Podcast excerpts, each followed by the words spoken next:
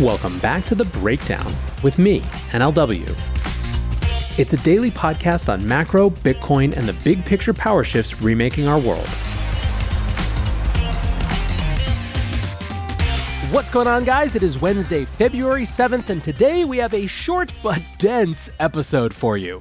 Before we get into that, however, if you are enjoying the breakdown, please go subscribe to it, give it a rating, give it a review, or if you want to dive deeper into the conversation, come join us on the Breakers Discord. You can find a link in the show notes or go to bit.ly slash breakdownpod. All right, friends. So, as I said, it is a little bit dense today. And in fact, we are getting a little bit wonky, but I think it is important. So, the main topic we are talking about today is that the SEC has adopted a new rule which would force large crypto market makers to come in and register. The rule seeks to clarify the definition of a securities dealer by extending what it means to provide liquidity to markets as part of a regular business. In its originally proposed format, the 194 page rule only had one mention of crypto, tucked away in a footnote. In its final form, the 247 page rule deals with a wide range of irregular market makers who will now be required to register largely in traditional securities markets. The point is to capture any market participant of sufficient size, including many algorithmic trading firms and hedge funds. The finalized rule clearly covers liquidity providers in crypto markets, but fails to fully explain how it would apply to large DeFi participants. There is an exception for firms and individuals with less than 50 million deployed in capital markets. So it is important to keep in mind that we are talking about the large section of crypto firms that would have new reporting requirements. Now, this rule is separate to proposed changes to the definition of an exchange, which, as we've discussed before, threatens to require DEXs to register and might even cover some forms of text based over the counter markets. In framing the need for these new rules, Gary Gensler said that markets have evolved over the past decade, to the point that many firms are acting as de facto market makers without registering with the SEC. This gap means they don't have the same reporting and record keeping requirements as more traditional securities dealers. Gensler said, These measures to me are just common sense. Congress did not intend for registration and regulatory requirements to apply to some dealers and not to others. Absent an exemption or exception, if anyone trades in a manner consistent with de facto market making, it must be registered as a dealer. That is consistent with Congress's intent, but also sort of competitively makes it fair and level. Now, even though Gensler thinks it's common sense, a wide range of crypto policy bodies criticize the rule, largely for its lack of clarity. The SEC appears to have treated crypto firms as if they can come in and register without any modifications to the existing reporting standards. Yes, it is that all over again. The DeFi Education Fund calls the rulemaking misguided and unworkable. They said that, quote, while the SEC acknowledged receiving comments discussing DeFi, including our concerns, the SEC not only failed to confront the substance of our concerns, but also failed altogether to articulate any discernible path to compliance for DeFi market participants. Imposing obligations on entities in the DeFi ecosystem that cannot be complied with is wrong, impractical, and hostile to innovation. Cody Carbone, vice president of policy for the Chamber of Digital Commerce, called this rulemaking, quote, another example of the SEC's continued hostility toward the digital asset industry.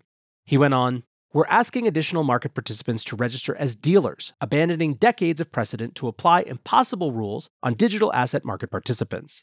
The SEC did not want the digital asset industry's perspective on this rule, despite its impact, as the 200 page proposed rule only mentions digital assets in a footnote.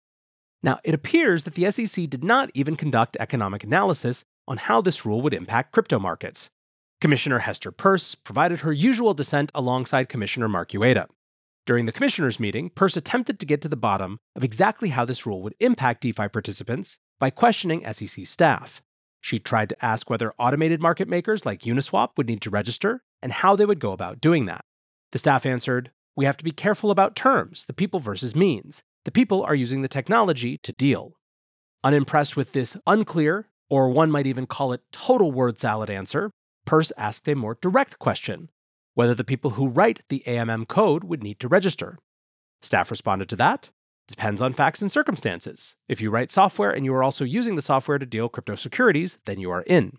Getting to her point, Peirce asked how many DeFi participants staff anticipated would be captured by this rule.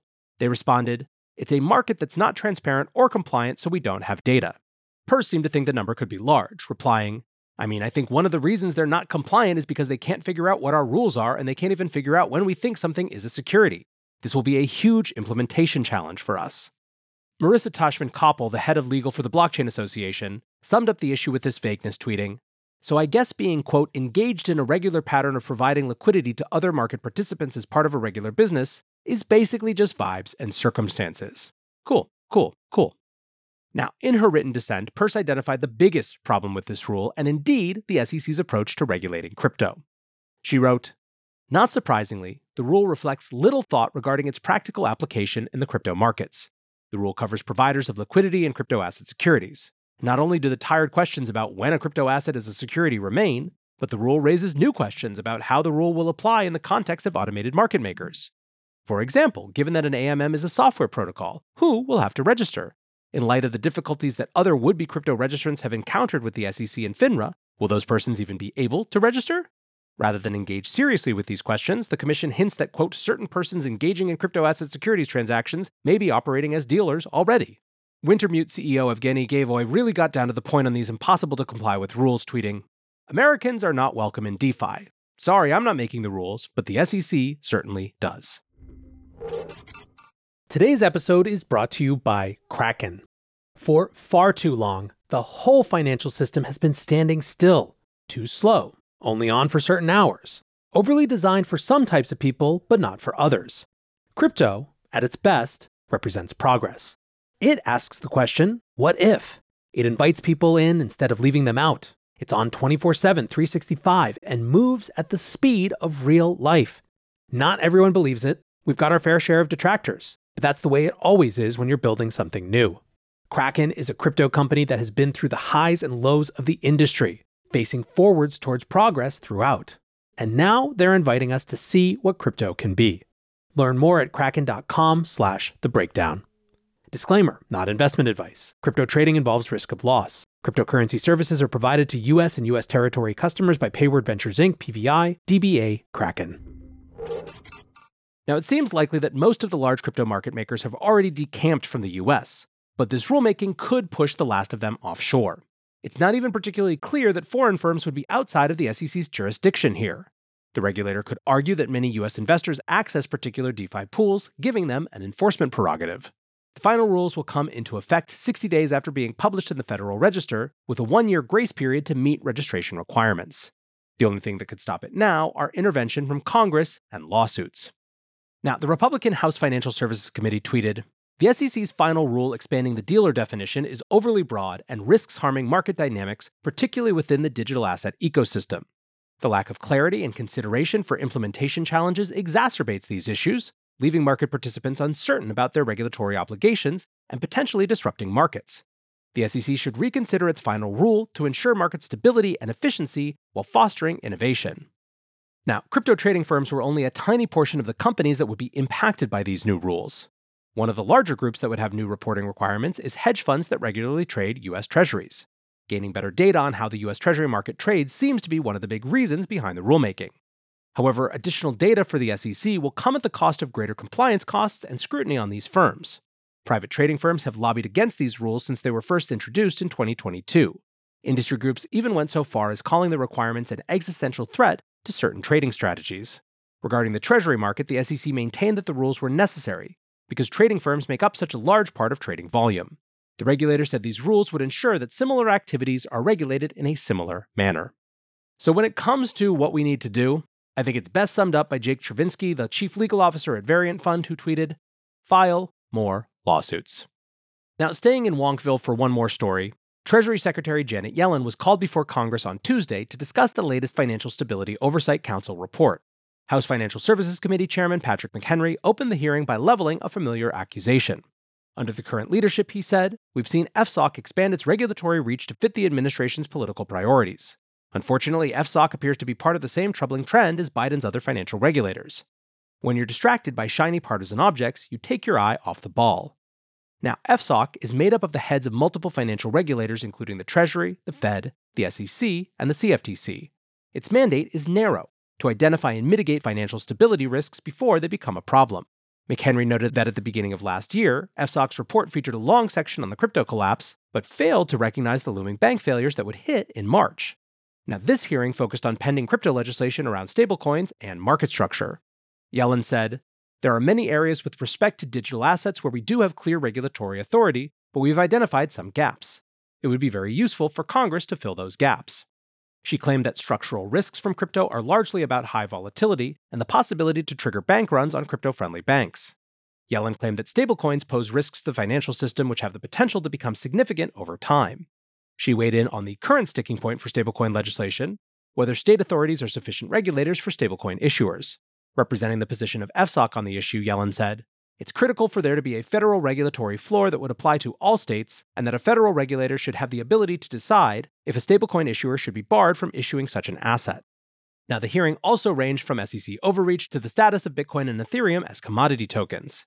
Yellen offered very little by way of definitive opinions. However, she did confirm the view that the CFTC has no rulemaking authority over spot markets, a regulatory gap that FSOC thinks should be closed. The main takeaway was that Yellen is eager to see appropriate crypto legislation passed during this Congress, although it appears that Yellen doesn't view the bills currently on offer as entirely appropriate. This is really a more of the same kind of story. Democrats and Republicans have been at loggerheads on these issues for a long time now and just don't seem to be getting any closer, or really finding any reason to have any sort of compromise. Call me cynical, but in an election year, I don't think anything is happening in 2024. Now, lastly today, MicroStrategy are back in the market, but at a significantly reduced size. January's purchase was for a measly 850 Bitcoin for around 37.2 million. That pales in comparison to the last two months of buying, which each saw over half a billion dollars worth. Then again, maybe that's why we saw a little bit of a reduced size. MicroStrategy now owns 190,000 Bitcoin at an average price of 31,168. The total stack is worth about 8.1 billion for a 37% gain on paper. It also represents around 1% of all Bitcoin in circulation. Now, this slowdown in buying could indicate that free cash is almost completely deployed. Throughout December, MicroStrategy sold 1 million newly issued shares, raising 610 million. That figure is a close match to December's Bitcoin purchase. And according to its Q4 earnings report, the company had just 46.8 million in cash remaining on its balance sheet to end the year. Seems like Mr. Saylor might have decided to bet most of it on orange. Anyways, guys, like I said, a little bit shorter today, but an information dense one. We'll be back tomorrow, hopefully not having to talk about the SEC. But for now, I want to say one more big thank you to today's sponsor, Kraken. Go to kraken.com and see what crypto can be. Until next time, be safe and take care of each other. Peace.